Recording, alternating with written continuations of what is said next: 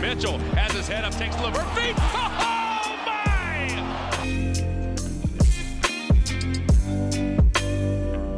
Bonjour à toutes, bonjour à tous et bienvenue dans les articles de QI Basket. Je suis Benjamin, aka le débris sportif pour vous servir. Bon, vous avez compris le, concept, hein, dans les articles de basket, on prend un temps pour approfondir un article qu'on a, que vous pouvez retrouver sur le site. Euh, D'ailleurs, vous pouvez retrouver tous nos contenus euh, sur le site QI Basket et via notre Twitter. Et aujourd'hui, on accueille le cofondateur, Jérém. Bonjour Jérém. Eh ben, bonjour Benjamin, merci pour l'invitation. Et tu t'attendais à cette présentation euh, cofondateur euh, qui normalement est réservée à autres, mais, Ouais, mais, j'avoue, euh, j'ai- je je suis redescendu dans l'organigramme. tu es redescendu dans l'organigramme. Alors, tu t'as réécrit un article sur, euh, sur Zion. Pourquoi tu t'es posé euh, la question de Zion en pivot, vu que c'est le sujet de l'article? Euh, bah écoute, merci pour cette question, d'autant que je t'ai demandé de me la poser. Euh, non, en fait, euh, l'idée de Zion en, pivot, c'est euh, c'est une idée qui, moi, m'est venue il y a quand même plusieurs saisons. Et bah alors, pourquoi je me la suis posée? Parce que j'aime bien les équipes qui expérimentent. J'aime bien quand, par exemple, les Wolves jouent avec deux pivots. J'aime bien quand des équipes jouent sans meneur.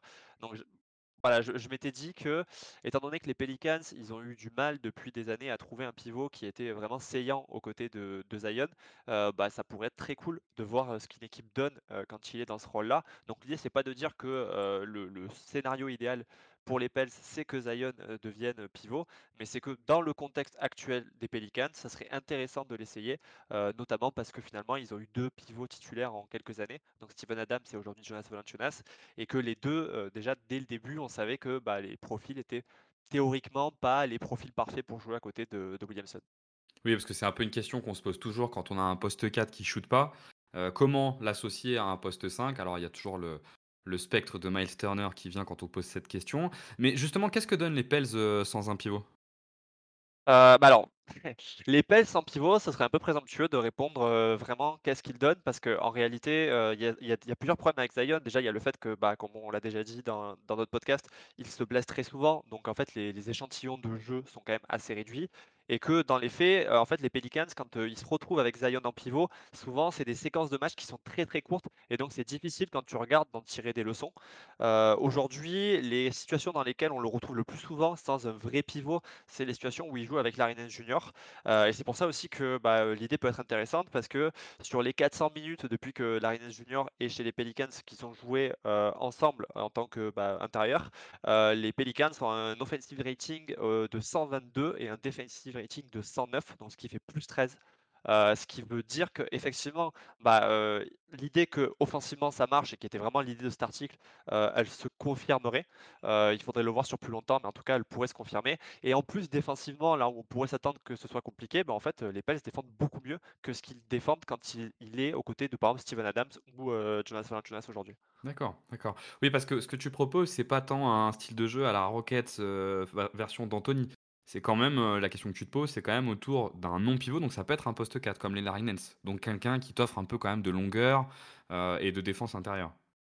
Fait, voilà, l'idée, comme, comme je l'ai dit au début, c'est de parler dans le contexte actuel des Pelicans. Et donc, forcément, un point de départ, ça peut être de jouer avec Larinen Junior. Euh, néanmoins, ce qu'on, enfin, je trouve qu'on remarque aujourd'hui chez les Pelicans, c'est qu'ils ont beaucoup de joueurs euh, de type ailier, arrière, qui sont quand même assez longs et athlétiques. On peut penser à Dyson Daniels, à Herb Jones, à Trey Murphy, qui est absent en ce moment, mais qui, qui devrait revenir d'ici un mois. Et, même ça, en fait, je serais, je serais intrigué de voir ce que ça peut donner. Parce que, euh, en fait, la grosse problématique aujourd'hui qu'il y a pour Zion de jouer avec des pivots qui sont pas forcément des shooters, bah, c'est l'idée que il il a un profil en fait euh, qu'on n'a jamais vu, c'est-à-dire on a rarement vu un joueur qui est aussi athlétique et aussi lourd et aussi puissant. Euh, et, et du coup, en fait, bah, lui, son jeu, c'est d'attaquer le cercle à répétition.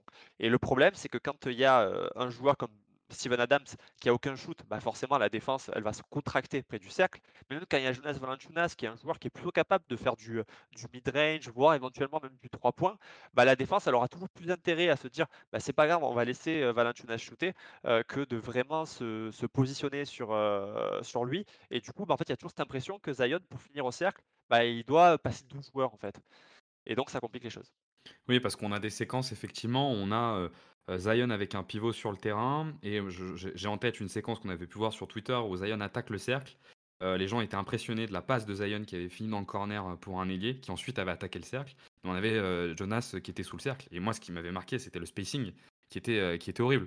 Donc, ce que tu nous dis, c'est que dans les expériences qu'il y a avec Zion sans pivot, Ça a l'air quand même de plutôt bien marcher, même si c'est à recontextualiser parce que, heu, c'est des expériences qui se font un peu au cas par cas, faut voir aussi quelle est l'opposition. Mais globalement, pourquoi selon toi, heu, si les Pels voient ça, ils conservent des pivots dans leur rotation?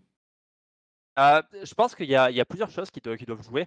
Déjà, il y a peut-être une idée traditionnelle, heu, de la part du front office qui, heu, qui se dit qu'en fait, heu, bah, une équipe pour qu'elle fonctionne, il faut des grands, il faut des pivots et qui du coup, dans tous les cas, en fait, en ont incorporé, à l'effectif.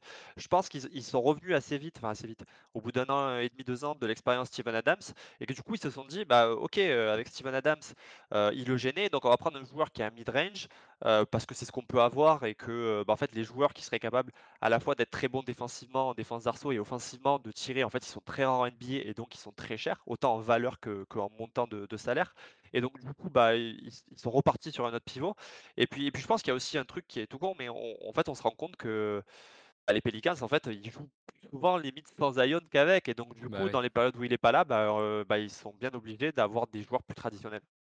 Oui, parce que tu pourrais imaginer qu'ils prennent un pivot qui demande moins de temps de jeu quand Zion est là, mais le problème c'est que Zion est tellement souvent pas là, qu'ils ont quand même besoin de ce point d'ancrage. Et c'est ce que représente, heu, Jonas Valanciunas notamment quand Zion n'est pas là, C'est ça, déjà parce que, bah, il joue pas 48 minutes sur un terrain, donc on pourrait effectivement avoir, comme tu dis, un joueur qui joue moins. Mais en plus, bah, par exemple, la saison dernière, en fait, ils ont joué plus de 50 matchs sans Zion, heu, et et ils auraient quand même pu essayer d'accrocher le wagon du play-in ou des playoffs et si jamais Zion était était de retour, avoir à nouveau une équipe. Mais le problème, je pense aussi, il est là chez les Pelicans, c'est cette situation un peu d'entre-deux où ils forcément, ils ont construit autour de Zion, mais en même temps, en fait, il doit avoir une effectif un effectif qui marque même sans lui. Oui, parce que Jonas, c'est quand même l'un des points d'ancrage les plus, heu, les plus marqués de la NBA. C'est un vrai pivot d'attaque, heu, qui est poste bas et qui est capable de te créer du jeu poste bas, pas forcément par de la passe, mais en tout cas qui est autonome. Et ça serait quoi les impacts, heu, pour Zion de jouer continuellement pour toi? Bah, voilà, la 1 chose qui se pose, je pense et on l'a vu déjà dans cette saison, c'est que, bah, il a ses problèmes éventuellement de blessures, donc plus tu le fais jouer et plus tu le fais jouer sur des temps longs et Ouais. plus, heu, ce que tu lui demandes est exigeant, bah, plus tu as la crainte qu'il se reblesse.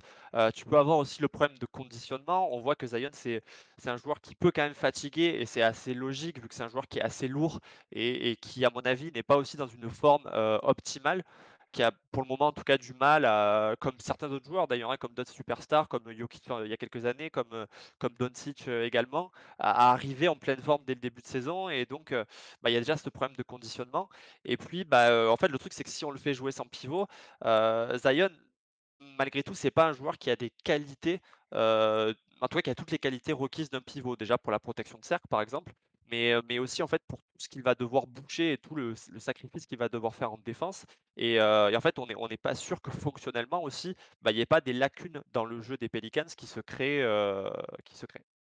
Oui, parce que c'est tout l'intérêt de mettre, un grand joueur aux côtés d'un poste 4 talentueux comme peut l'être Zion ou comme peuvent le faire les Spurs avec, Collins aux côtés de Wembanyama. C'est de de de demander à ce pivot de faire un peu le sale travail. Donc tu parles de la défense intérieure qui consomme énormément d'énergie.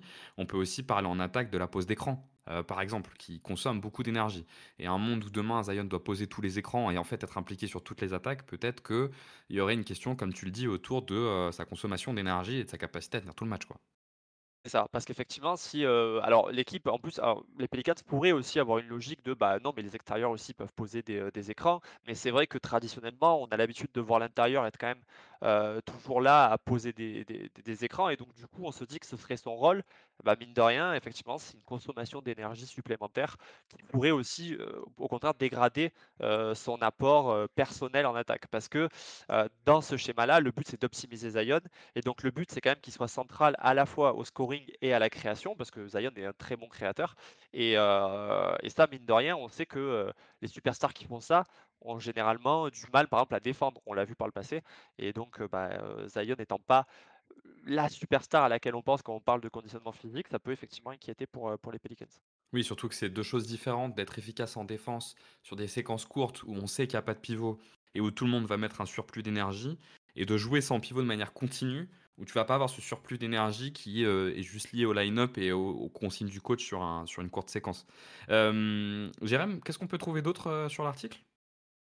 Heu, bah, écoute, l'i l'idée dans l'article, c'était, bah, déjà de montrer en fait, heu, qu'est-ce que ça peut, déjà visuellement avec des vidéos, avec des captures d'écran, des images, bah, ce que peut donner en fait, Zion libérer de ses pivots. Au contraire, pourquoi en fait bah, ce serait essentiel que les, Pelicans remanient un peu leur effectif et parce pourquoi en fait Valanciunas c'est souvent un problème pour Zion euh, offensivement. On peut y trouver bah, les questions de euh, pourquoi ça marcherait, pourquoi ça marcherait pas et finalement euh, comment juger en fait si cette expérience marchera ou pas euh, parce que souvent on va, on va tendance, avoir tendance à penser que si tu perds d'un côté mais que tu gagnes de l'autre ou à l'inverse tu gagnes d'un côté mais que tu perds de l'autre finalement l'expérience est neutre mais c'est pas aussi simple que ça et donc on peut en discuter dans l'article. Et vous pouvez retrouver l'article dans la description. Vous pouvez retrouver Jérém sur Twitter sur Jérém Basket, c'est ça, si je dis pas de bêtises? Jérémy Basket, ouais. Jérémy Basket et on remercie Quentin à la prod. Restez connectés, on trouvera rapidement de quoi parler. A plus